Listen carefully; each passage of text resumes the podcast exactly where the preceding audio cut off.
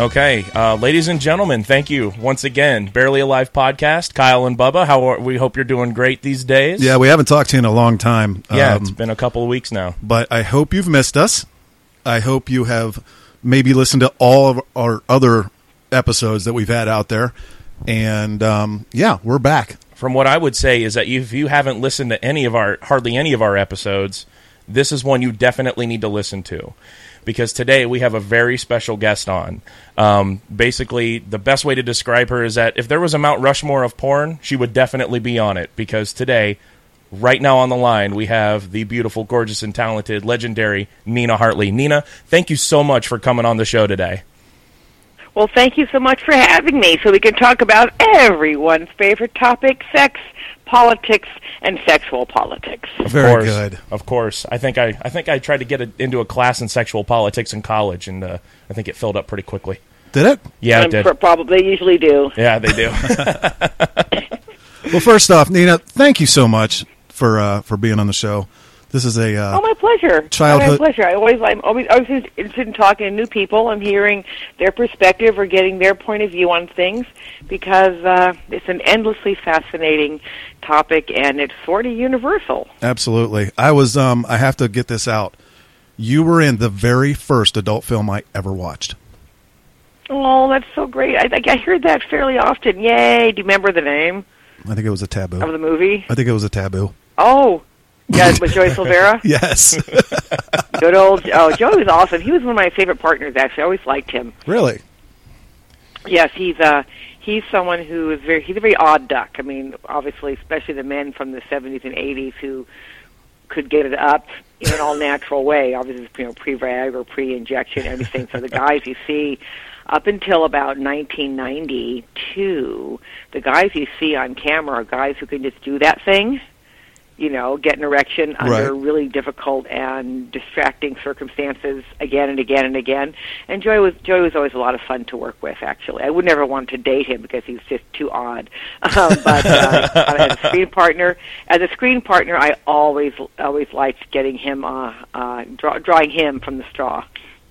Very good Don't good. forget, in the beginning, the first God, I want to say the first six years of my career, at least, um, it was pretty much the same six to eight guys over and over again. There's such a small pool of men who could do this work that you you know, and the the, women, the pool of women wasn't much bigger. You end up working with the same people over and over again. Peter North, of course. Randy Spears, Randy West, Okay. John Leslie, Herschel Savage, Eric Edwards, and Billy D.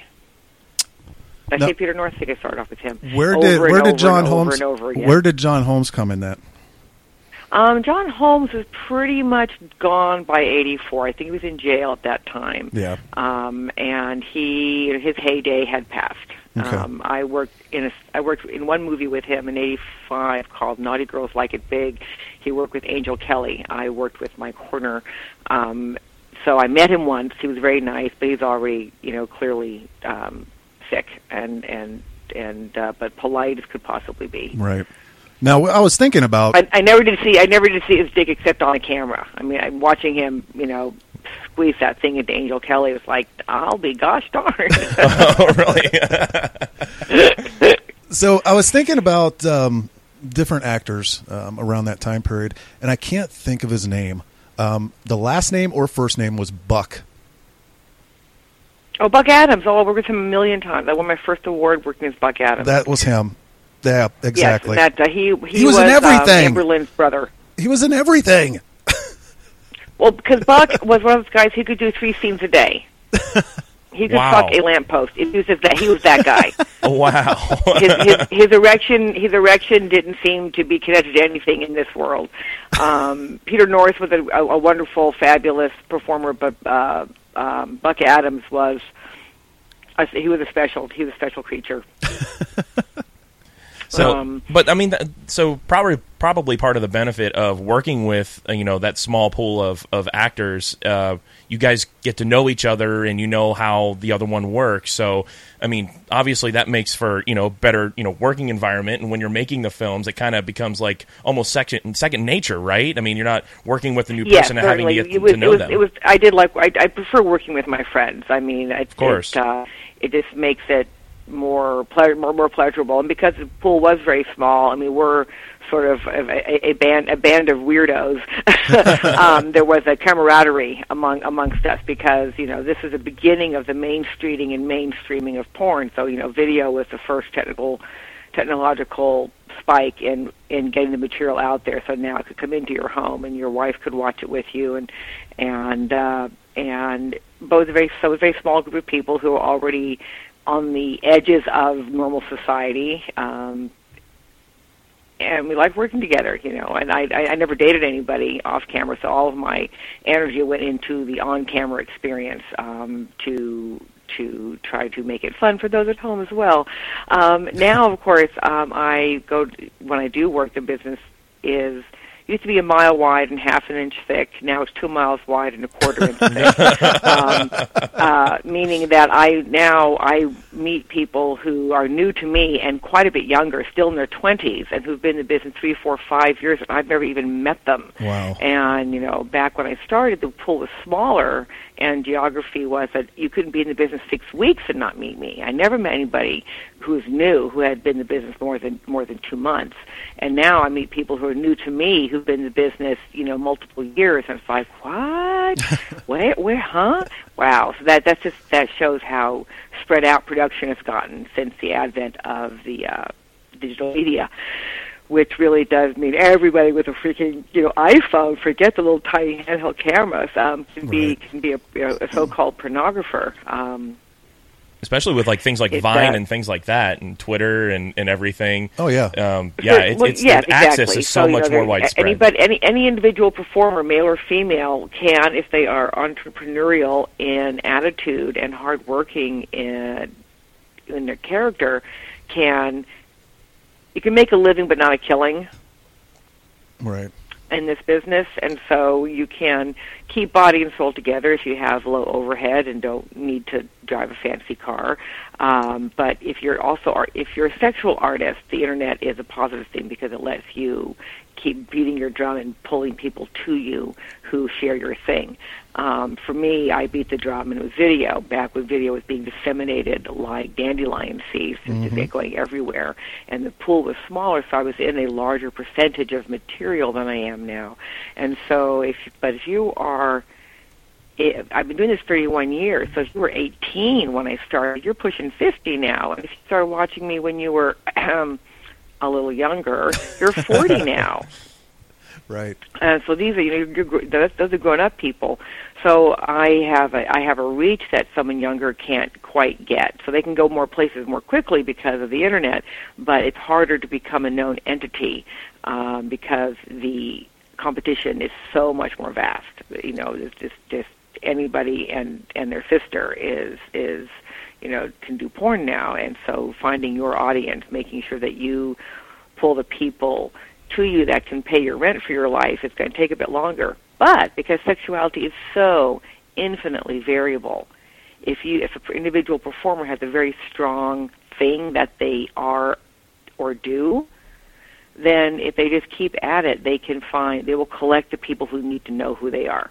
Right. Um, because when you are communing with your favorite performer in a sexual manner, even though it's with a video in, in between, it's still a personal relationship. And so, if you are a person with a very, a very um, unusual sexual fetish, and you find someone who produces regularly images of and movies of that fetish, you will be that person's fan for the rest of your life. And you, and so you, a performer collects you, a few dozen of these people, they can sustain uh, the performer for uh, for for many many years. Yeah, because that was Uh, going to if be another one of my questions. Smart. Yeah, I was going to say, like, you know, what what do you think it takes now to even stay relevant in the industry? Because, like you said, with the advent of the internet, um, so many more people have an opportunity to to start, like you said, expressing themselves sexually and getting into porn and, and things like that. Um, but what do you think? It's it's probably even harder now to try and stay relevant for an extended amount of time. Would you Would you agree? Well, it's a, it's a, so you can't stay relevant to to everything. So you have to the the reason I can have been done my the reason I've been able to be okay in this business for 30 years is I basically am a sexual person. I have an alternative sexual viewpoint. I have very strong sexual beliefs and attitudes, and I and I feel a need to share them. Mm-hmm. So I've been on dis, I've been on I've been in porn for as much my own my own needs as any desire to make a living. Certainly, that was a, a side benefit. But if I wasn't pretty enough for porn or exhibitionistic enough for a camera, sex and sexuality would still be a prime interest in my personal life. Mm-hmm. I would have studied it differently. I would have been a very active swinger. I would have been really deeply into the kink scene. I would have been an, an, I would have been a non-commercial sex freak. So it still would have been a part a, of your life. pure life. hobbyist, so to speak. Um, but in my work, I would have been a midwife. I would have been a therapist. I would have been working with the body somehow. So if you're going to be relevant in any artistic endeavor, it helps to be into what the thing is. You you you guys like doing a talk show. You like having interesting people on your show and talking with them. Or right now you're listening to me, but in general, a conversation. No, and so definitely, that's no, this make you great. relevant because you are interested in what you're doing. And so if you are truly interested in what you're doing, you're going to pull people to you because authenticity pulls pulls what it needs Mhm. to it. Exactly. Yeah, and, and I, I, I totally agree. But I was, you know, you said, you know, you would be, you know, doing something else, at least something with the body. And I wanted to kind of ask you about about this. Um, uh, up until a certain point in your life, uh, you were actually a nurse. Is that correct? Yes, I I I am a nurse by training, but not by profession. So I started going to nursing school in my 20s. I started dancing during my sophomore year. I started making movies during my junior year on the weekends, and then went into movies full time in 1985 when I graduated. When I was born. I have my bachelor of science in nursing. I got my diploma and I got my license, uh, but I've never earned a paycheck as a nurse. So it, uh, but having for for me having an, an undergraduate degree in having a degree in nursing has been a much better preparation for my job than having a degree in English lit or having a degree in sociology. Although that would not have been a bad thing, or having a degree in uh, marketing. All that certainly would be helpful because I deal with the body Mm-hmm. hands on the body, having a a professional uh, understanding of what the body is, and also more importantly, a professional detachment uh, to the bo- uh, from the body. I can both be totally into it and but not be squicked out by it because I'm a, sci- I'm a biology person.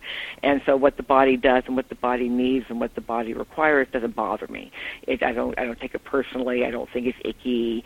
Um and so you know being a sex worker is not for the squeamish. Not at all. Now, do you think you're, You know, you're do you think you're in the minority of because the misconception with adult videos and everything is you know maybe they're they're sluts and uh, you know just started off as dancers and never doing did anything else. And you know Mhm. it's do you Well, think you're in the so to say, minority people- that that went to college and and has done that? Well, I, th- that is the, the demographics of who is involved in adult entertainment has absolutely changed, and and people like um, me and Annie Sprinkle have had something to do with that. So when I started, um, I was the only college educated person in front of the camera. Uh, no, no, that's not true. Uh, Veronica Hart, she has a theater theater degree from uh, I the University of Nevada, Las Vegas. So Veronica Hart was a college graduate, but in in theater. Then I was the only college graduate for years. Um, you know, Porsche Lynn had a couple years of JC, and so and so had a year of you know. But but in terms of terms, pardon me, in terms of a college degree, I was the only one for years. Now, uh, because of the internet, women are women who are young enough to be my daughter, who have grown up in a in a post Nina world and who are themselves sexually interested people and did their homework like I did and did their research and looked into who's out there, what's out there. Some of them came across my writings or, or saw me on a video um, talking about sex in a non pornographic way. But these are just women who are who are like who are like I was 30 years ago, Right. and they've come into porn after having gone to college. So Veruca James has an accounting degree, and Ella Darling has a degree in library science, and um, uh, Kinky Gaga uh, was a paralegal, and um, you know Casey Calvert um, has had a couple. So just more and more women with more education are coming in because they are sexually alt slash queer slash unusual, um, entrepreneurial, uh, want to be their own bosses. Sexuality is interesting to them it, as, as a topic of art, as a topic of uh, sociology, as a topic of feminism, as a just you know sex intersects with everything. So in in modern uh, school, if you go talk to people going to school, everyone's talking about the intersectionality of X, Y, and Z, Right. and Yeah. so you know so porno- so nowadays with the internet with the idea that I can be my own boss I can run my own business and I can I, I am the, I am the business. So more people are coming into it and figuring out how does pornography intersect with my other interests and how can I combine the two to make a living and be my own boss It's very interesting because, like you said, you know, there was a certain perception at one point, and I guess it's still not um, advertised. I it's guess still there. I mean, and, and then and then we have them. There's, there's there's still plenty of people who barely got out of high school. I mean, don't get me wrong, but the the because the population of performers has exploded. Mhm. There's going to be more of everything. So instead of just being one college-educated person, now there are dozens of college-educated people. Um, and, and and don't forget, you know, there's there is there is porn from Porn Valley, i.e., the remnants of the porn industry that got all the press in the 80s and 90s, um, has died back, and uh, the things that are covered by Adult Video News Magazine or XBiz um, magazine. Um, you know, the novelty section is going very strong, so the sex toys and sex gizmos and and um, dildos and and gear and lube and that that that sex, section, sector of the market is doing really really well. Things like pure people- romance, for example. As more people demand a better sex life at home. Um, so, and and then don't forget the kinds of people I run with. I'm going to be around people who have more education. Um, I don't do, you know, I, I don't go around. I, I'm not on sets where certain kinds of memes are propagated um, because I'm just not that. I'm not going to do the gang things. I'm not going to do the bukakis. I'm not going to do the um, bang bros or the um, or the you know sex audition, the, the, casting couch movies. It's just not going to happen um, because I'm who I am. If I was brand new in the business, um, ooh, wow, what would I do? If, if I was my 25 So many choices. If I, if, if I if I was my 25 year old self, of course, I'd be some kind of media, some kind of tech savvy in a way that I'm not. So I can see the generational divide between um, uh, being uh, comfortable using um, computers and and cross plat- cross promoting on different platforms and having your Instagram, um, you know, blended with your Tumblr, blended with your um, Reddit, blended with your Everything. you know, your Twitter. Yeah. I mean, I, I know that these things are that that you can do with a couple clicks here and there, and um, so I I do see that part of the generational thing. So I don't know how my 25 year old self would fare in the modern in the modern uh, world. Yeah, I think I think the business now is extremely saturated, e- extremely with with just so many that have like it- we've talked about the with the the internet and everything else. I mean, everyone, it's you know kind of like tattoo artists. Everybody thinks they're one. And, yes. you know, yes. it's the same yes, thing. yes, yes. That's a great analogy. Oh Yeah. my goodness. And you know, and if the for smart people, they will find a way to make it here. They'll find a way to make it in this world, um, and it, they they need to because for all the yapping from the outside, you know, you should you know respect yourself and find something better to do. The women who have tried to leave porn and gotten gotten certified in other way in other lines of work. There's one particular one. I, I Gage, I think her her name is Gage. Um, she three different times did the schooling and got certified for three different jobs. I think one was dental hygienist, uh, vet assistant, something else. I mean, it's really you know good, good, low, good entry level professional track jobs. Each time when it was outed by someone that she had done porn, she was fired. And so now she's back in porn. So she did what they told her to do. Get training in something else, you know, have a life after porn. She tried to do that and they said, Oh my gosh, ew, ick, you know, get away from here.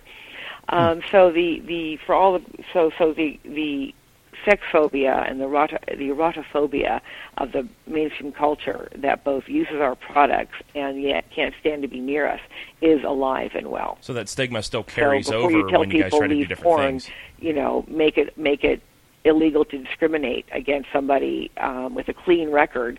uh, uh, because they have because they have a job that makes you uncomfortable. Yeah, so that stigma still carries, you know, even to this day. Yeah. Even though we, when we feel like we're still we're more liberal uh, uh, culturally in a sense, um, it's still uh, alive and prevalent, and the, and it's sometimes surprising, but it is still there.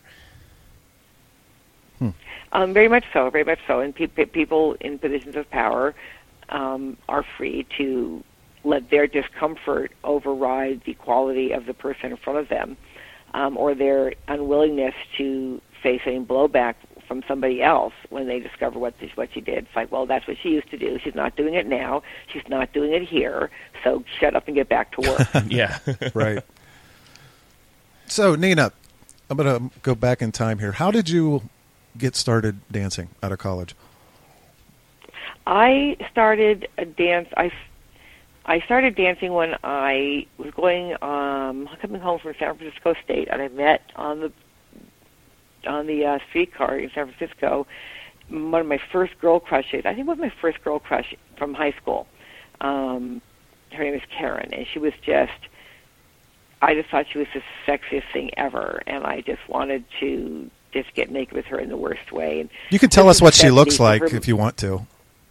um, well, she was she was short. She was um, petite. So she's the kind the kind of young the kind of woman who you know the short women who get their boobs by twelve or eleven or twelve years old, and Yes. those big pillowy, big pillow pigeon chests that just have the deep deep cleavage, and you can't help but look at their cleavage because they're so much shorter than you. You look down at them Exactly. because they have their shirt unbuttoned. You can't help but see it being a tall person, it's and a I'm only five four, so she's barely five one. I mean, so, so I couldn't, and and I just found her face very pretty, um, and the chest just mesmerized me because boobs, exactly. Um, right? Right? Boobs, boobs, boobs, boobs make everything better.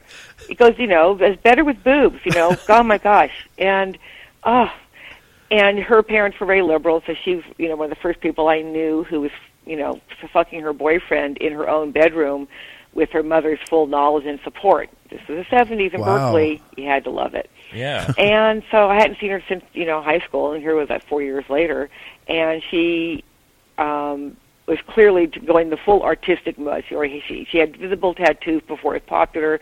She had pink hair before it was popular. She was the full on capital A artist Nice. full no and, and she told me she was dancing at this at the um uh Sutter Street Cinema and that you can go do amateur night and if you did well in amateur night you get a job and I'd already wanted to do I'd been fantasizing being a being a well, I want to be. I tell people I make porn because I'm too chicken shit to be a whore. Um, but the idea uh, in the 70s of the sacred prostitute, the the feminist before the feminists got full on split over the whole sex thing.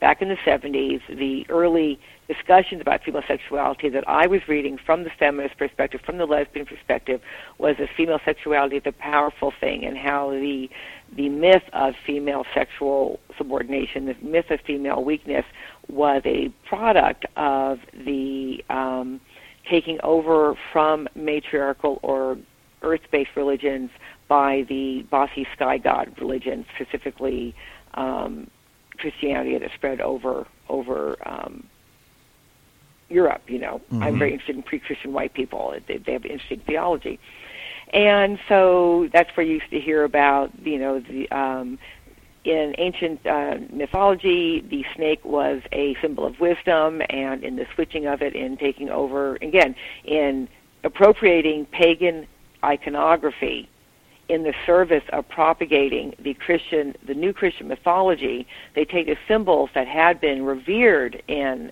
the pagan culture, the snake, the um, the sexual aspect of uh, womanhood, um, the healing aspect of sexuality, the wisdom of the uh, Great Mother, and that is subsumed into no, that is now the whore of Babylon. The snake is the one that deceives Eve.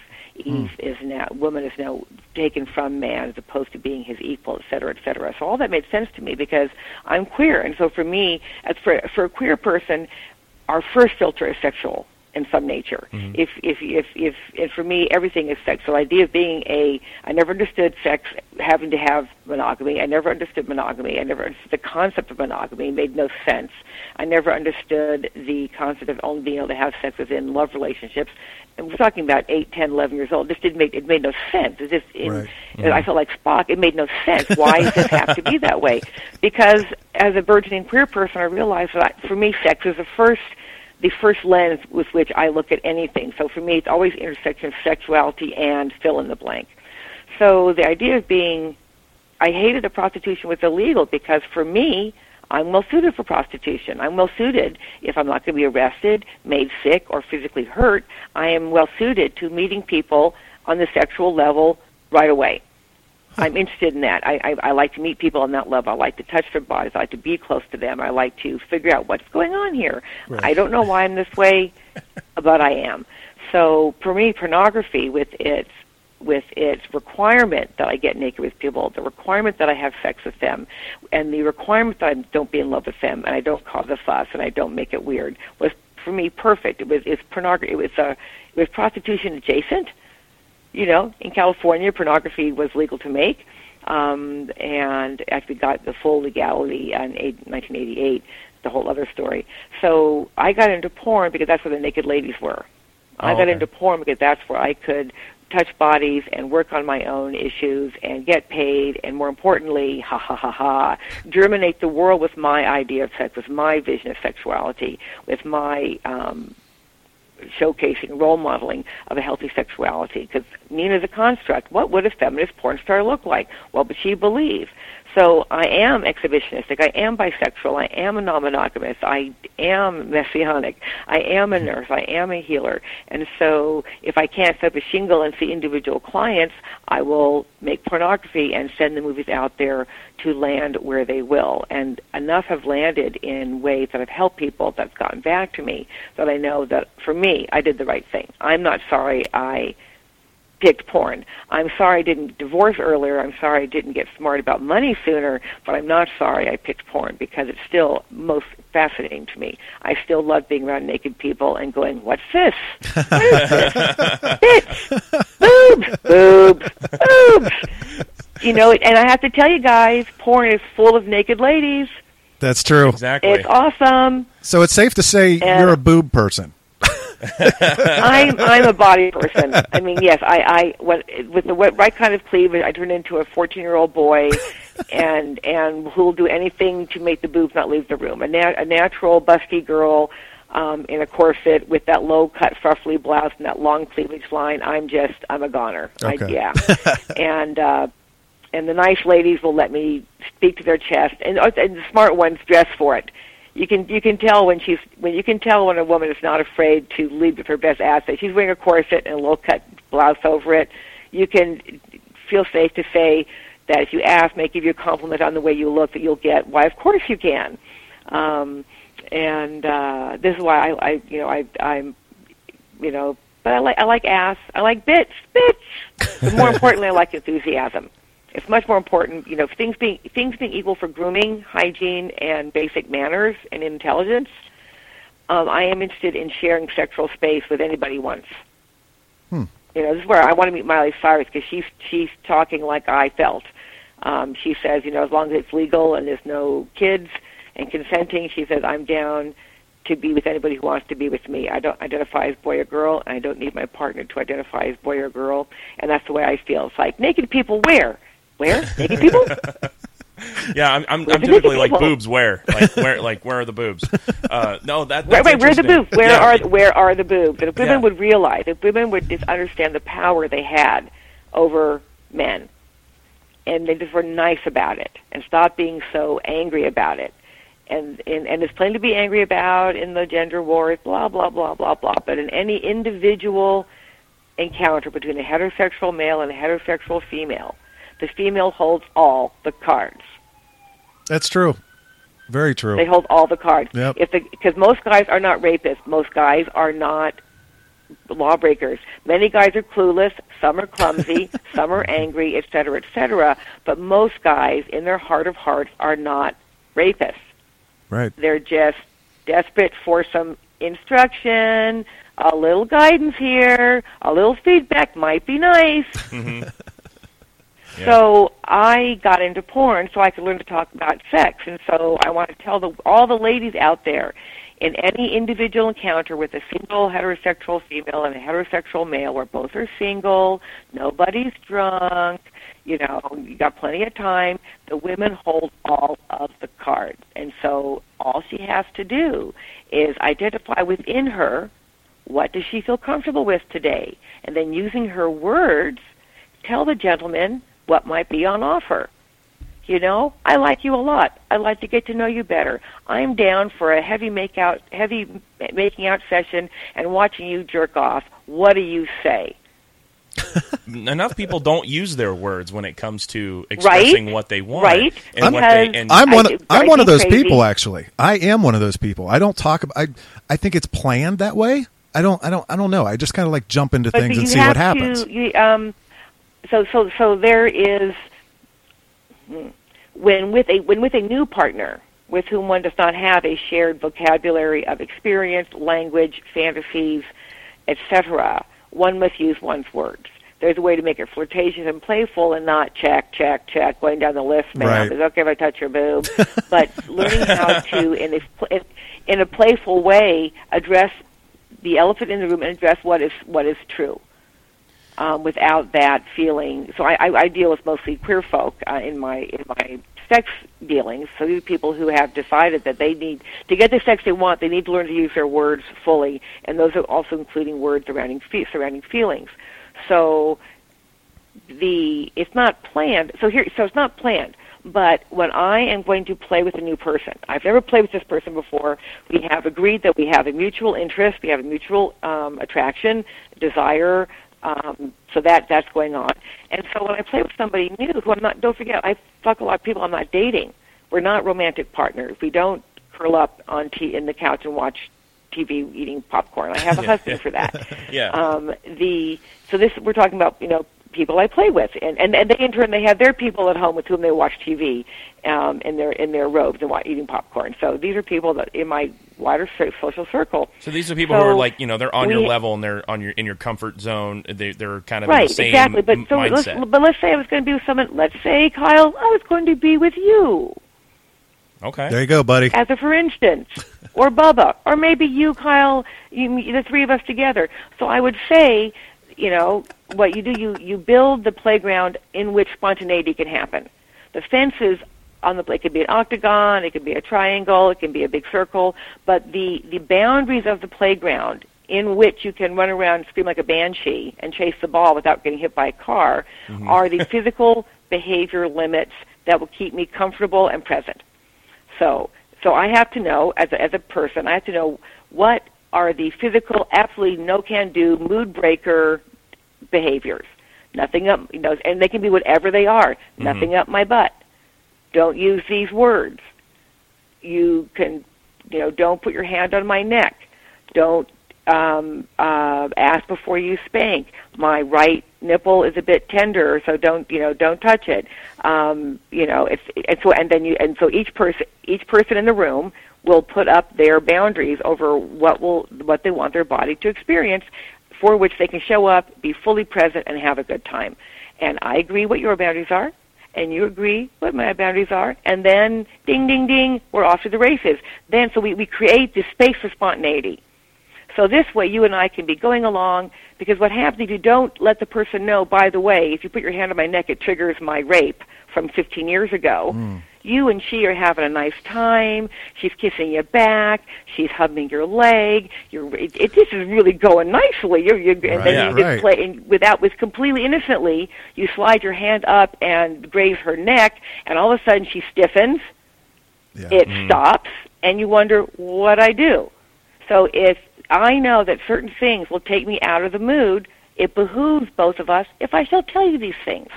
yeah, better to know up front it than to be behooves you to hear that I will not put anything in your butt, but I will certainly get within half an inch of it. Don't worry, I will not try to do anything, but we're going to see how hot you can get around it. You know, so we have to talk about these things. So then, when we do start making out, we can be spontaneous, and we know where the edges are, and we know we know how to steer the pony, and we'll have a mutually fun time enough to go. You know what? That was fun. You valued my boundaries. I valued your boundaries. We can do this again, etc., etc., etc. So there is a practical, the practical way to handle things so that you can be spontaneous within that. Now the butt thing you can pass off as an accident, right? No, you never do that. Never do that. That's No, that's fourteen year old boy shit. Has has, has that ever happened? Has can- that ever happened to you? Um, That well, you weren't in- expecting in it and women, it the just two- happened? In women, the two holes are rather close. Um, so it it. Uh, but um, so yes, I have I had some accidental anal. Yes, I've had accidental anal, um, and luckily, but that but that's neither here nor there. This if you want anal, learn to ask for anal. If you want to play with butt, learn to ask to play with butts. If you want people to play with your butt, learn to ask for that. Yeah, because you do, what you do not do is get the person drunk and see what happens. Oh yeah, because absolutely. you can you cannot sneak up on a butt. No. People know. No. Yes. And no, so, but true. you know, when you talk about butt sex, people giggle. They, you know, they have very strong emotional reactions to the concept of it. Most of which are cultural baggage, and some of which are their own discomfort with the idea. The reality of anuses is they are universal. They are not exit only. They are a tube. Tubes go both ways, and all and they're heavily innervated and are designed to feel good. If you've ever had a really amazing poop that felt so good for two seconds, Yep. you understand that the you understand the capacity of the anus to be pleasurable is just there. Any issue we have with it, barring health issues, is cultural baggage stored in our asses. So making friends with my own butt, making friends with one's own butt is something one does alone, in private. I have a couple books I can mention in one's own time, and by the time a person can honestly tickle the outside of their butt and enjoy it while masturbating, that's 80% of quote unquote anal. That's and that's per 80% of anal is personal. Work through your own shit and learn how to make friends with your butt. Then you can say to a partner, you know, I'd sort of be interested in discussing anal eroticism, which does not mean a dick in an anus. It means anal eroticism. Right. Most people who like anal don't ever put dicks in asses, but there's other things to go. And men have prostates, so all alone. It's something you do all alone. No one has to know. But if you've ever had a really good poop that was one of those hydraulic ones that was just like boom over, and you look down and it's eight inches long, you get the picture. yep. Absolutely. Yep. Who hasn't? I don't think I don't think anal is as taboo as it used to be, considering how Correct. how much is out there now and how you know things Yes, have changed. and, and and pegging video and pegging videos are very popular, but still, you know, the quickest way to make a room giggle is to mention anything about butts. Mm-hmm. That's you know, true. and so that so that that's and also it makes makes men again because so much of anal eroticism you handle on your own it is very personal. And no one again no one has to know you're doing it. And it will lead you through an incredible minefield and memory journey about your whole life. And and the thing so the things that a person has to confront and resolve on the way to making friends with their butt is pretty profound. But I'm a Berkeley hippie, and everything being equal for consent, safety, hygiene. If my body want, if my body says I like this, it gets to have it. And if I stop myself from having it, that's my bullshit. What's going on here? Let's look at this. And so you, you, you know, so when I was learning how to enjoy anal eroticism, you know, I would, I would clench for three seconds and relax for half a second, and clench for three seconds and relax for half a second. Then I would clench for three, relax for one, and so finally, it was one for one. And after many months, it's after well now it's been years since I've did I've done that work, but in the end, I can now instead of being able to relax into the intense pleasure for barely half a second, I can hang out in anal erotic land for half an hour. So being able to permit ourselves that level of pleasure is very revolutionary. It's very counterintuitive. It is extremely provocative in terms of making ourselves deal with our own conditioning, experience, um, um, um, religious indoctrination, our shame, our our fear of what whatever it is. But really learning how to hang out in the damn this feels good zone Yeah, is definitely. really it, it's profound. It, if, if everyone would do that, I mean, we would still need therapists, but it, it would take the place of a lot of therapy because we need we need as a nurse, I see firsthand the pain people are in when they cannot inhabit their bodies comfortably, when they cannot be with themselves in a room by alone without distracting themselves or drugging themselves or drinking themselves or anything to anything to avoid being with themselves. So we have to find a way to get people back into their bodies. Luckily, pleasure is a very effective way to do that because pleasure feels good. And luckily, most bodies have a automatic pleasure generating system called the sexual response cycle. Congenius. And we have these things called arms, and at the end of our arms are things called hands, which are just the right length. Good point. Oh my God! Wait, wait, like we're tailored for ourselves. That's crazy.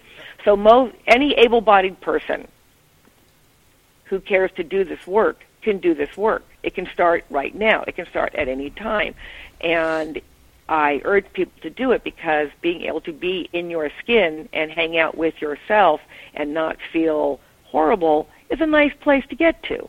It's really useful. It's really nice, and it frees up energy for other stuff. Um, so it, it's most, uh, which is why, of course, I believe that people who are um, who are disabled and unable to do this, as part of my mental health plan, if I was king of the world, um, would be, you know, uh, happy ending massages would be part of the the uh, mental health program in this country. Everyone would have at least one session a month with someone who do did body work we call sexological body work and uh, ending up with a with a hand job because it's just required. People need touch. People need this.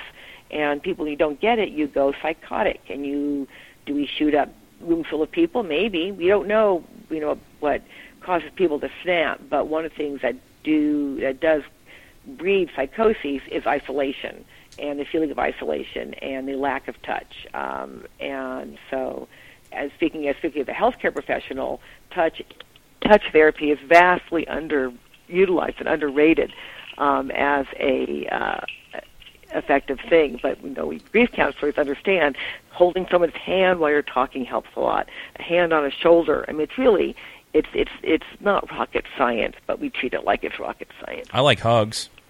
I'm a hugger. Hugs are awesome.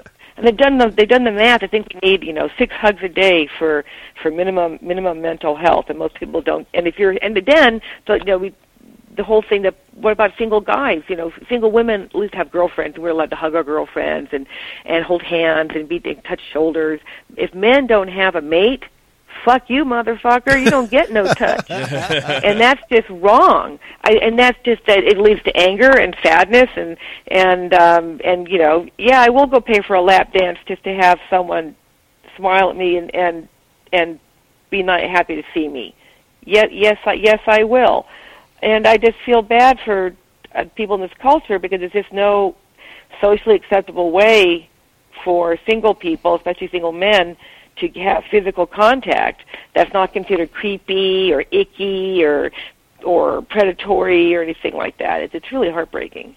It's all right. I have a, I have a girl at work that uh, that I'm friends with, and she and I um, she and I hug quite a bit. So I, I make sure that at Lucky least I at you. least have that in the workplace, and And he keeps track. yeah, There's and I- one. and I, ha- I have There's tallies. two. I Yeah. have tally. No, every day. no. Well, that's nice. No, hugs are great, and, and cuddling, and just being able to sit on the, you know, being able to sit on the couch with your legs flung over somebody, and in that way that we get to when we're in college. But once you're an adult, no, no, we can't do that unless we're dating. Or And you'll throw or you'll throw your back out. Right there, and then there's that. Let's not. Yes, exactly. So the older you get, the You have to stretch beforehand. yeah. Totally. Um, but there's, a, there's a, something out there called Cuddle Parties, cuddleparties.com, I think. Oh, I've heard of and this. they're awesome. They're they're a great way to meet people. They are not sexual. There's no leg humping permitted. It's just learning how to get who, learning how to take comfort in the, the sheer puppy the contact of a puppy pile and learning how to separate closeness from a requirement that it becomes sexual. and then learning how to use your words. So basically, Learning how to use your words. Marvin Gaye was a genius by with sexual healing because that's all it is. Absolutely. All right. How many people have that movie? How many people have that song gotten laid? I want to know. It's know, a great right? song, and it's really, really true. It's got to be like a world record or something of just how many people Well, have him and Barry White, song. you Barry know, White, I think yeah. that's in the top between Yeah. him and and um, and Barry White. Um, and what's the other one? The other uh, Teddy Pendergrass. Yeah. Oh, of course. Barry White talked too much in his songs, though. It got a little bit. It, it sidetracked me. Well, I mean, Shut he was kind of giving sing, you instructions. dude. well, he was also giving you instructions as well, so he was kind of guiding Maybe you. that's why. That's why I don't talk because I had someone doing it for me for years. Uh, there you go. That's very funny. Um, you know, but I would like to see women, you know, women conditioned in in a way that allows them. I mean, I never cared about slut shaming, uh, but I went to school in Berkeley in the '70s, and people could have sex or not have sex in my peer group, and that was neither elevated nor denigrated. You know, plenty of people got out of school virgin, and plenty of people were fucking in high school, and it was just it was no big deal in the theater department um, and it behooves it's in, our, in our culture. women- in our culture, women own all the keys to sex, or it's illegal. Obviously, men can suffer sexual assault. There are a lower number of, of assault victims in general. Of course, they can get. We're obviously we're talking here, generally speaking, mm-hmm. male on female sex assault, and if so, we we we double. Men and women are men and women in our culture are each maladapted in different ways. So men are fed one bunch of lies for one purpose, and women are fed another bunch of lies for a different purpose, and they are at cross purposes with each other. So I've always thought just as the Klan cleverly used skin color to keep the lower classes of blacks and whites from banding together against the rich folk in in uh, Reconstruction South, so has the power have the powers that be caused men and women to fight each other and see each other as the enemy instead of realizing, wait, no, it is the it is the you know monotheistic, sex negative, um, capitalistic culture that keeps us from you know getting along much better. There's no reason for men and women to be to be enemies. Uh, most people are heterosexual. Most men need a woman person to be happy, and most women need a man person to be happy. And so to have at, to have them at mistrusting each other's motives is very, very pernicious, in my view. So, was your first sexual experience with a with a man or a woman? Um, 18 years old was a really good year for me because I had my first girl and my first guy. Wow. Um, I think the the one with the dudes um, uh, predated the woman with the woman by a, a bit, but my interest in both had been there since middle school. I mean, by the time I was 14, I already had I I knew the I knew I was a bisexual, an exhibitionist, and a voyeur. Um, I wish I had known the word poly and queer and pansexual because that would have saved me a lot of grief. My 18 year old niece is like me, and she at 18 knows already that she's pansexual, polyamorous, you know, and and kinky. So she and she has a much better library to pick from than I did. She has a much better circle of information to. to so I've helped make the world a safer place for younger people like me. Me and Annie Sprinkle and Carol Queen and all the wonderful sex bloggers out there and the sex therapists and the sex teachers out there that have really, you know, been working the sex positive angle now for 40 years. Um, so there's a greater pond for my niece to to go swimming in, which is just lovely and divine. She, you know, whatever issues she has about things, it won't be the ones that I did. Um, and so, but my my um, 18th year was good, but I didn't start liking sex. I didn't, didn't start getting liking sex until my 20s. Um, I wasn't naturally good at it. I wasn't comfortable in my skin, um, and so sex with boys took a long time to to really work for me. I, I didn't understand that you could move back and make it fun for yourself too. yeah. well, I mean, so I mean, kind of going along with you know you saying with your 18 year old niece who who was a lot like you at at that age, um, you know, you feel you know you're throwing around words like pansexual and things like that, and that's something that I have taken a lot more notice of these days.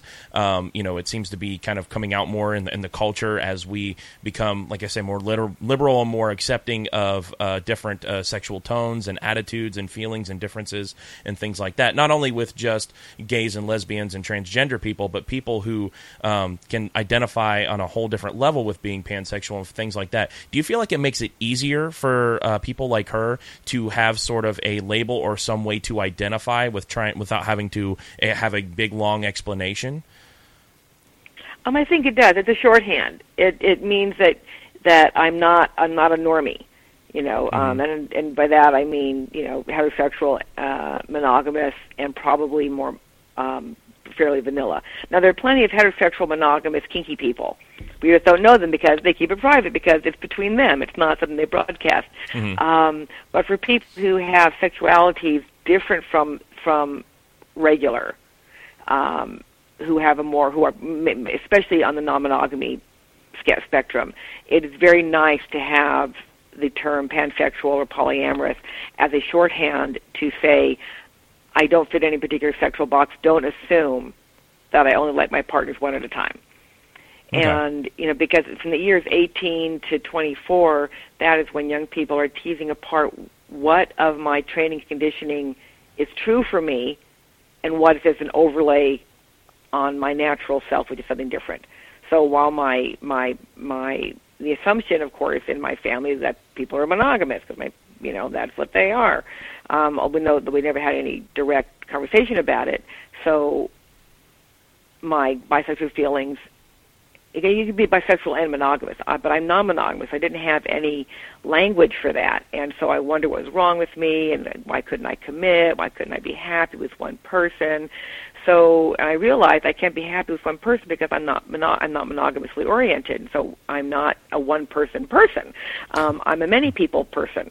And so once I was able to accept that I wasn't failing at something, but I was actually fishing in the wrong pond, it, it helped a lot.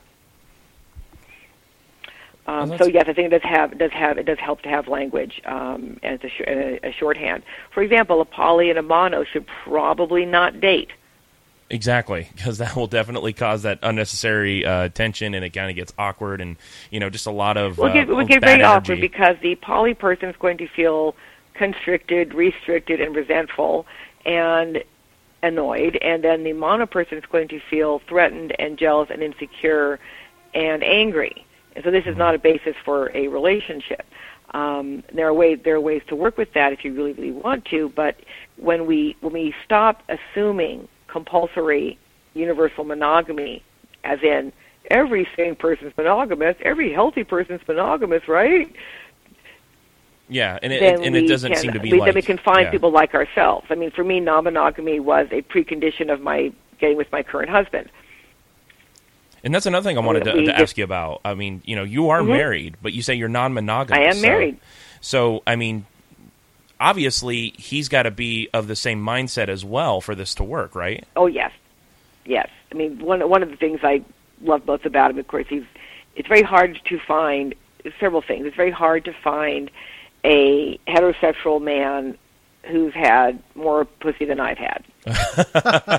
Just Hey, but uh, my my my husband, uh, my husband, you know, back he, he has the heart of a slut, and during during his twenties and thirties, he acted on it as much as he possibly could. And up to here, he's in his sixties now, and he, we still act on it as much as we can. Mhm. So that was one thing I liked about him: his his robust interest in all things female. Since I'm also a mad pussy hound, so that that that meshed very well. And more importantly, he is not jealous or possessive, and it's very hard to find people. I've pretty much cured my jealousy but he never had it. And finding a man, a, a and, and he's also in the bedroom. He is dominant. So finding a finding a, a manly dude who knows how to show a girl a good time, who is not also insecure about who else I fucked or how many people I want to fuck or how many people I will fuck, is so refreshing. You have no idea.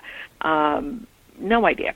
Um, and also, and I and I like vanilla sex. I don't. I'm not 100% kinky all the time. So if I need I need sex I can't get from my husband. So I just knew that I could not mate again with anybody who had any jealousy or possessiveness.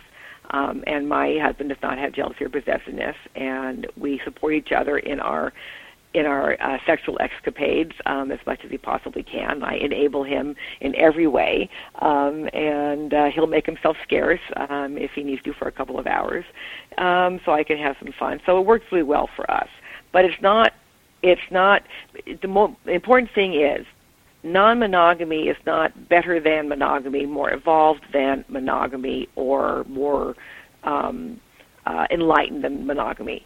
Non-monogamy is just your orientation, yes or no. What kind of non-monogamous are you? That's as individual as a person. Um, and what kind of monogamous are you? That's also individual. Um, Dan Savage coins the term monogamish. Um, and so each couple gets to decide for itself what are the parameters of our agreement. So and said, as long as each person stays within the parameters, everybody can be happy. Um, nobody. Um, so for me, because the people's not cheating, because that is a part of our agreement, um, and for somebody else, flirting is not part of the agreement, and that would be considered cheating. So each couple has to have the conversation using their words. exactly. That's the theme of the day. Use your words. Not Barry makes White's feel safe. What makes me feel respected? What makes me feel horny? I have to know these things about you, or we're not going to get along very well. Right. Now you said your husband didn't come to the table with jealousy. Um, were you jealous right. at He said he, he he he was left out of the left out of him at the factory. He's now, were you jealous at first, though? um before I met him. So I always had non-monogamous fantasies. I never fantasized about him. I always fantasized about them.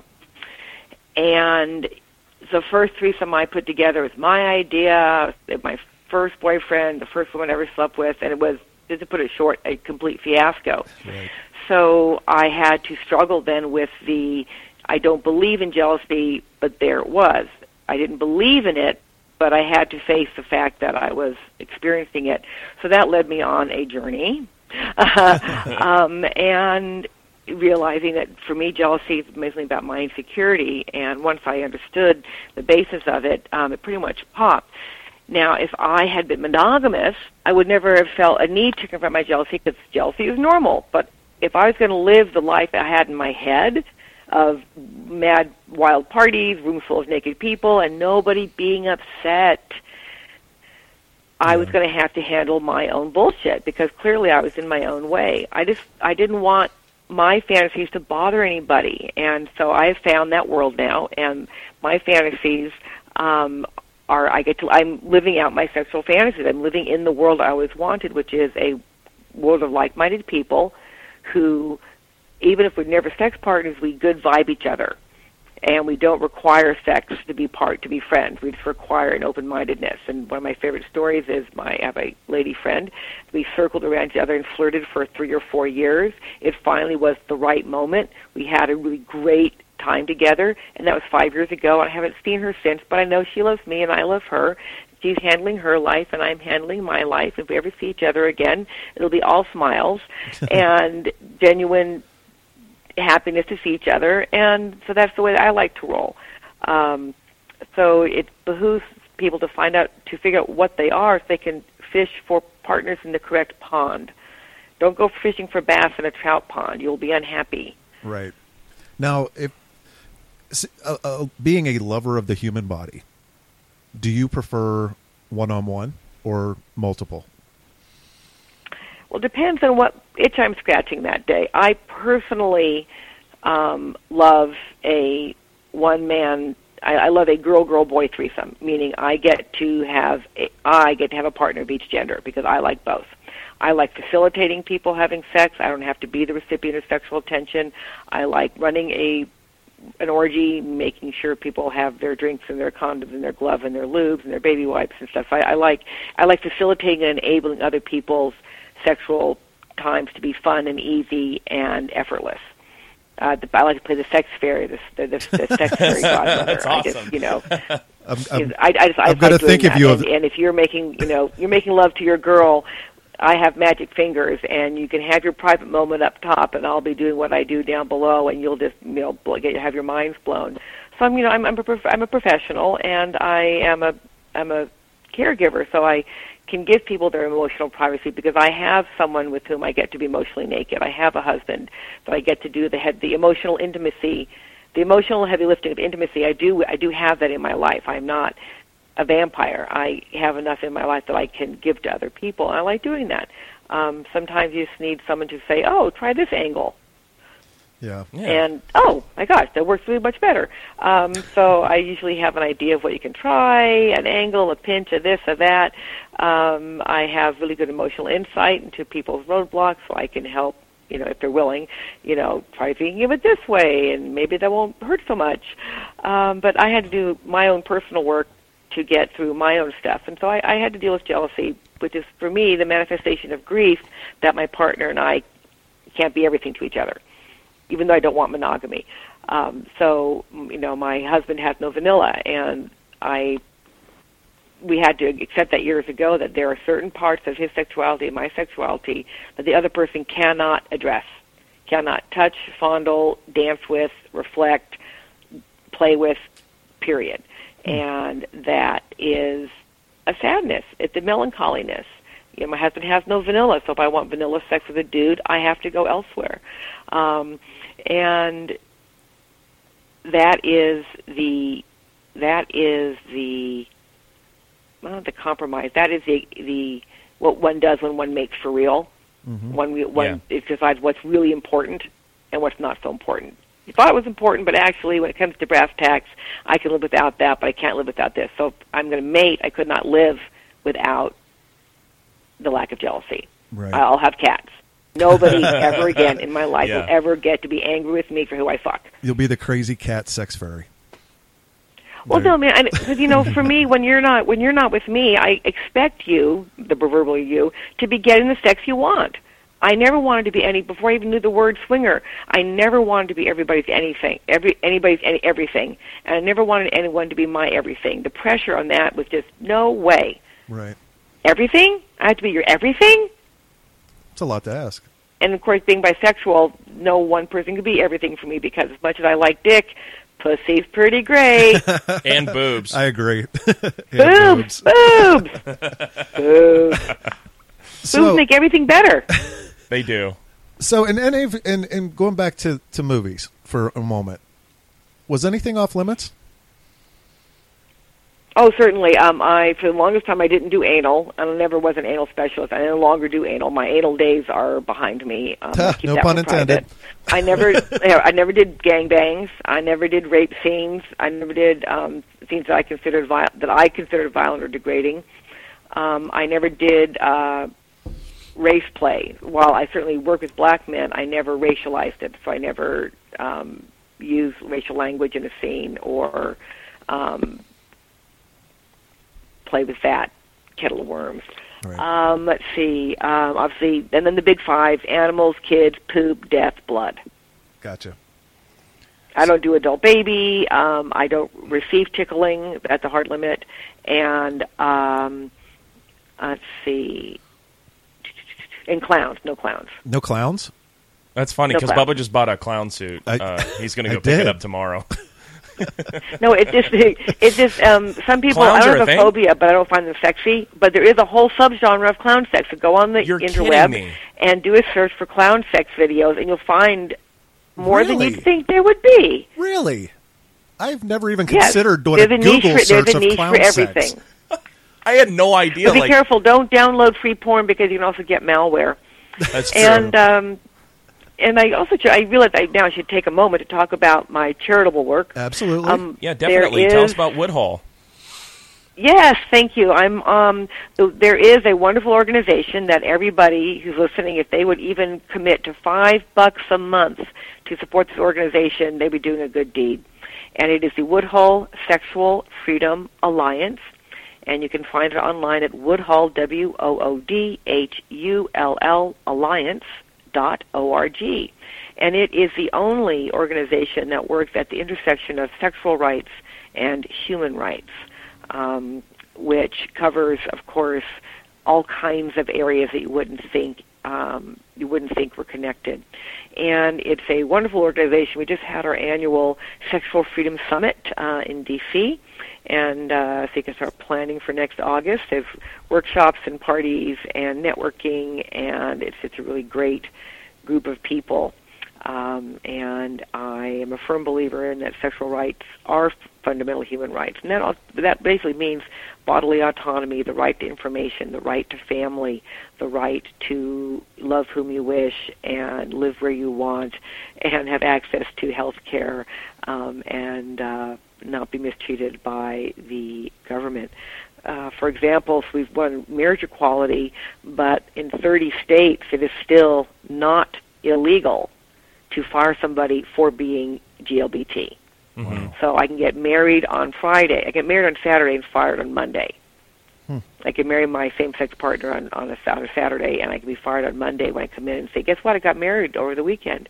Um, so, you know, same-sex marriage is legal, but housing discrimination is still legal in many places. Job discrimination is still legal in many places. So, Woodhull fights on those kinds of um, avenues, as well as for um, obviously the rights for reproductive justice and mm. um, the rights for women in labor not to be women inmates in labor not to be shackled to the bed, those kinds of things. Oh, okay. So it's a very worthy cause. Um, great group of people, very diverse, uh, focused on diversity. Uh, WoodhullAlliance.org. Well, that's Excellent. that's really great. Yeah, yeah we're going to put that on our Twitter and our, yeah. our Facebook and everything out there. Thank yeah, you. we'll definitely Absolutely. yeah we'll plaster our so- social media with that website uh, to make sure that we can uh, you know bring more attention to this because it is very important. You know, with us as a society, um, you know, with you know uh, you know with the gay marriage and, and everything becoming legalized. But like you said, there's still that discrimination out there. And when I talk with some of my conservative friends and they you know try to give me you know a hard time about being liberal about because my, my one of my sisters is gay and she actually married her life partner um, a few months back um, and she had to go to another state to do it. And this was before it was legal all over the country. Right. And I wasn't able to be a part of the ceremony. And that I'm, I'm just kind of taking a look at it, and I'm just like, like really, like this is this is really a thing that's holding us back as a people. And um, and right. I just tell and I tell my conservative friends, I go, this is our second civil rights mu- movement. I go, this is we we are fighting for equality on a different level now. I get, and I go, and it's it's on the same basis of what it was with black versus white back in the '60s. And uh, it, like I said, it's just it's not necessarily because of a race. It's because of a you know of just a a, a group of people decent, who, just like, being decent human. Yeah, yeah. These are not bad you know, people. They're just, not doing anything it's, wrong. It's, Right. Well, exactly. Well, exactly. That, that's the thing. Um, so, because of the way sex is thought of, dealt with in our in our culture, we feel we have most people are stunted in their sexual development on the emotional level at around the ages of anywhere from three to seven years old. Mm-hmm. With shaming and and I'm talking about kids who've been sexually abused, but just abused. I'm talking about kids who have the normal shame um, around their bodies and the get your hands out of your pants and and is absorbing the adult shame around it. Mm-hmm so that person grows up to be an adult person. And what little kids do when they are upset is, you meanie, you stop that. They haven't learned self-regulation yet, so they're still very affected by things outside of themselves, and they haven't learned yet how to separate their feelings from what's happening and take responsibility for their feelings. That is the job of the caregivers is to help the child learn that task. Task numero uno is you know, emotional regulation and self-soothing. That is what every adult, every person hopefully has been taught by the caregivers. Mm-hmm. Most of us haven't. So when it comes to sex, as soon as something is triggered that's deeply disturbing or uncomfortable, they go revert in their 25, 35, 45, 65, 85 year old bodies. They revert to that emotional state of, ew, you stop that. You yeah. make me feel bad. Right. And and so they still are looking so something out there has to change so they can feel better. They cannot separate themselves from that person over there who's kissing their same sex partner and my feelings in here going, ew, icky, icky, make it stop, make it stop. And I think I somehow think that I have the right to make it stop as opposed to, wow, that's so upsetting to me. What's going on here? Let me go investigate. Yeah, and I, that's why because you know I really it's sex because it's sex, we feel we have the the moral imperative to protect children and to stop that disgusting behavior. But it's only disgusting because you've been taught that it's disgusting. Exactly, and that's why you know I'm I'm so glad that my parents never really raised me to you know make a distinction between one or the other. They never told me that that was bad and that was awful. Because when my sister finally came out to me, um, I just said, and I, I just I just looked at her and I said, okay, and she oh just was, yay, she go brother, like, yay! yeah, and and she and she was just like, "What do you have to say? Anything?" She goes, "Is there anything?" wrong? I go, "There's nothing wrong." I go, "You're my sister, and I love you, no matter what." And you know, Yay, why, yeah. brother! Woo, brother Exactly. year word. um, exactly, exactly. So it's just, you know, I yeah, go you go and, and go your parents. You know, um, I take it your parents are in their um, 60s or younger. Uh, yes, my my dad is um uh, 56, and my mom is uh, 60 now. So Yeah. uh, So your dad, mom- my, your dad, and me are the same age. So so we came. So don't forget. So we came of age in the 70s Mm-hmm. when this was all it was, was all peace, love, and and good vibes. And so, some of it stuck. And they really understood that you know the, the feminist movement had to happen because men needed to be saved out from their boxes as much as women needed to escape from their boxes. Mm-hmm. Um, the the the tight strictures over male emotional expression and male job choices was just as rigid um, as it was for women, and equally poisonous to both. And it just had to happen. Um, so, and so, so people like your parents. Um, Totally. That means your mother got out of high school in 1974. Rock on. Hello. So yeah, the, the full-on height of it all. Uh, no matter and no matter where they were living, it could not have escaped their school in terms of just the the zeitgeist, just the the change in fundamental belief about men and women and who's responsible for what and the body and sex. And so you are the second generation person who gets raised to think it's cool that his sister's gay. What's the big deal? So it worked. hmm Exactly. Yeah. And With my mom, I mean, Go she you. never. Yeah, and I and I and my mom and actually my mom more so than my dad because um, I lived my my parents they separated a very early when I was very very young. Um, so I lived with my mom for the first part of my life, and my mom is more so than my dad. You know, just really that kind of laid back, very liberal. You know, didn't really you know you know put down any sort of interest I had, didn't try to hold me back from anything. Definitely told me the basics of right and wrong. Definitely, I mean, she's got a strong slap. Don't get me wrong, but, uh, but Yeah. she, she definitely put me in line when need be. But uh, but yeah, when it came to things like that, things in culture, she really just left it up to me to make my own decision on how I perceived it, and you know, not to not to go into it thinking about right and wrong, uh, just to get understanding. Well, cool. I'm sure I'd love to meet your mom. She sounds like a cool lady. She's Oh, my she's sister's awesome. age. What's Oh, I kind love of her. what's kind of odd is I came from complete opposite. I had older parents, and Mm-hmm. we didn't talk about sex in the house. I never had the talk. So no, my parents didn't either. it yeah. was it was this it was a very hush hush. No one talked about it, and I'm very thankful. I also have a, a gay sister, and it was funny because well, it wasn't funny at the time, but when she came out to my parents, they wouldn't talk to her for about three years. Basically, Yeah. kicked her out, and you know I had to see all Yeah. that. And like Kyle, I I was like, okay, that's cool. you know, if that's who you want to be, I'm I'm- so glad she had. So glad she had you. Did your parents ever like relax a bit? they did eventually.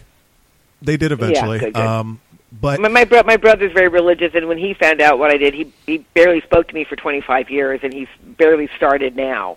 Um, So he and I will probably be permanently semi estranged um, because he's so uncomfortable with what I do. It just brings up so much stuff for him, and and because what's happened in his life that um, that. Uh, I don't think I'll let my sister and I are much closer now, um, and my oldest brother and I would be close if we bothered talking to each other. We don't dislike each other, but the one brother um, is just wild. His wife hates what I do, and he's wildly uncomfortable with- with it. Luckily, his kids are perfectly fine with it, and I get contact with my great nieces and nephews. It's not a problem. that's good. That's good. Yeah, because I mean, uh, uh, like I said, and, and not all families, I guess, you know, have the same kind of situation as ours do, and you know, and it is kind of sad when, you know, it's like we we all just kind of look at it and say, you know, why, you know, it's just something that it's not a disease, it's not anything terrible, you know, it, it's it's fairly easy to accept when you can't accept it, but there are still folks out there that are convicted to their beliefs and and they feel a certain Oh, way. yeah. Yeah, I think times are changing for the and better, though. you can, honestly. I just minimize my time with them. Although a lot of them still run, you know, run the country. That clerk in, I'm not quite sure what state, but she is. She's not gonna. She is not going to give um, marriage licenses to same-sex couples, and because you know, hell is hell and heaven's heaven. She's not going to do it, and it is. Um, uh, you know, she's willing to take the consequences of her beliefs.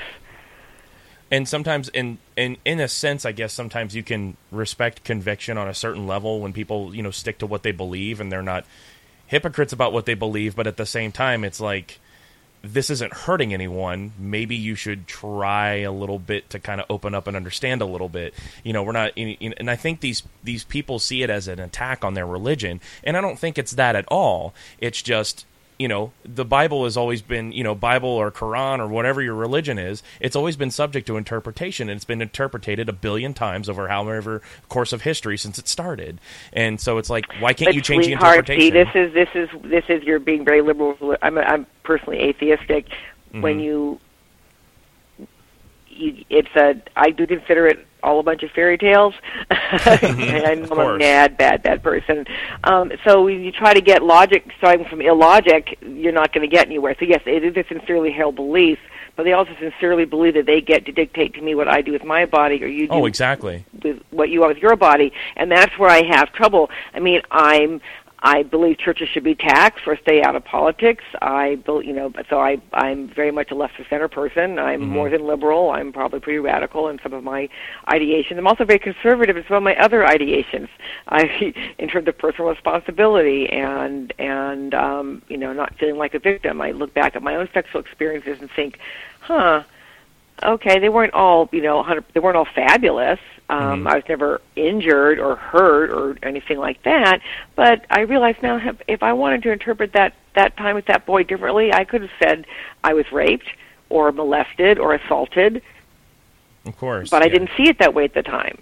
hmm And I see it that way now. But depending on what language I was taught to use about it, I could have a sensation of victimhood now. I could have really very strongly different um, reactions to things that have happened to me in the past just by being a sexually curious woman who was experimental.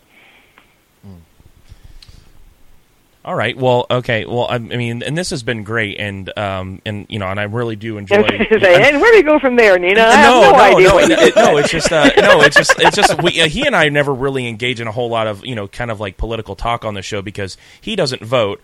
I do, but I'm like you. I don't identify with a political party. I don't identify with a religion. Um, I gave up on religion a long time ago, and I remember the first time I gave up on. I was like, religion is not for me.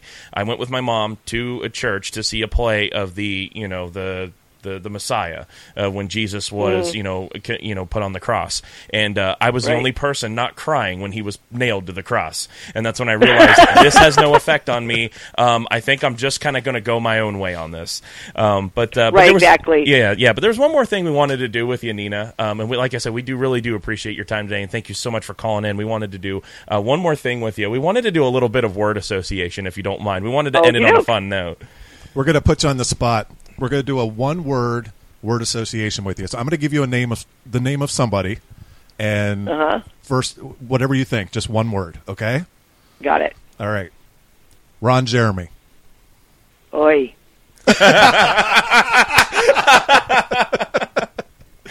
I'll accept that. yep Barack Obama. Oi. We're on a roll. Miley Cyrus. Cool. definitely Traci Lords. Eh. Is, is that a word? I'll I'll, I'll really- allow it um, Okay, I'll allow um, okay pending. See, the, the reason why I, I put her on the list, she's from my hometown, Get out of town. Steubenville, Ohio. You're from Ohio? Yeah, Steubenville, Ohio. Yeah. Wow. So I got to hear about that my whole life. That We were. Oh, my god. We were the home of Traci Lords. Yeah, And Dean Martin. and Dean Martin. Yeah, Oh my God, I didn't know. and Jimmy the Greek. So how's that trifecta? Jimmy the Greek. Oh, that's right. I forgot about that one. All right, Donald Trump. you still there? she, has, she has no words I, for I. I, I which, which, which, which word? Um, um, ca- I can't pick a word, Nina. Pick a word. Uh, clarifying. Okay. Okay, that's interesting. take that. Okay, yeah. Kanye West. No comment. Jenna Jameson. Tragic. mm-hmm Hillary Clinton.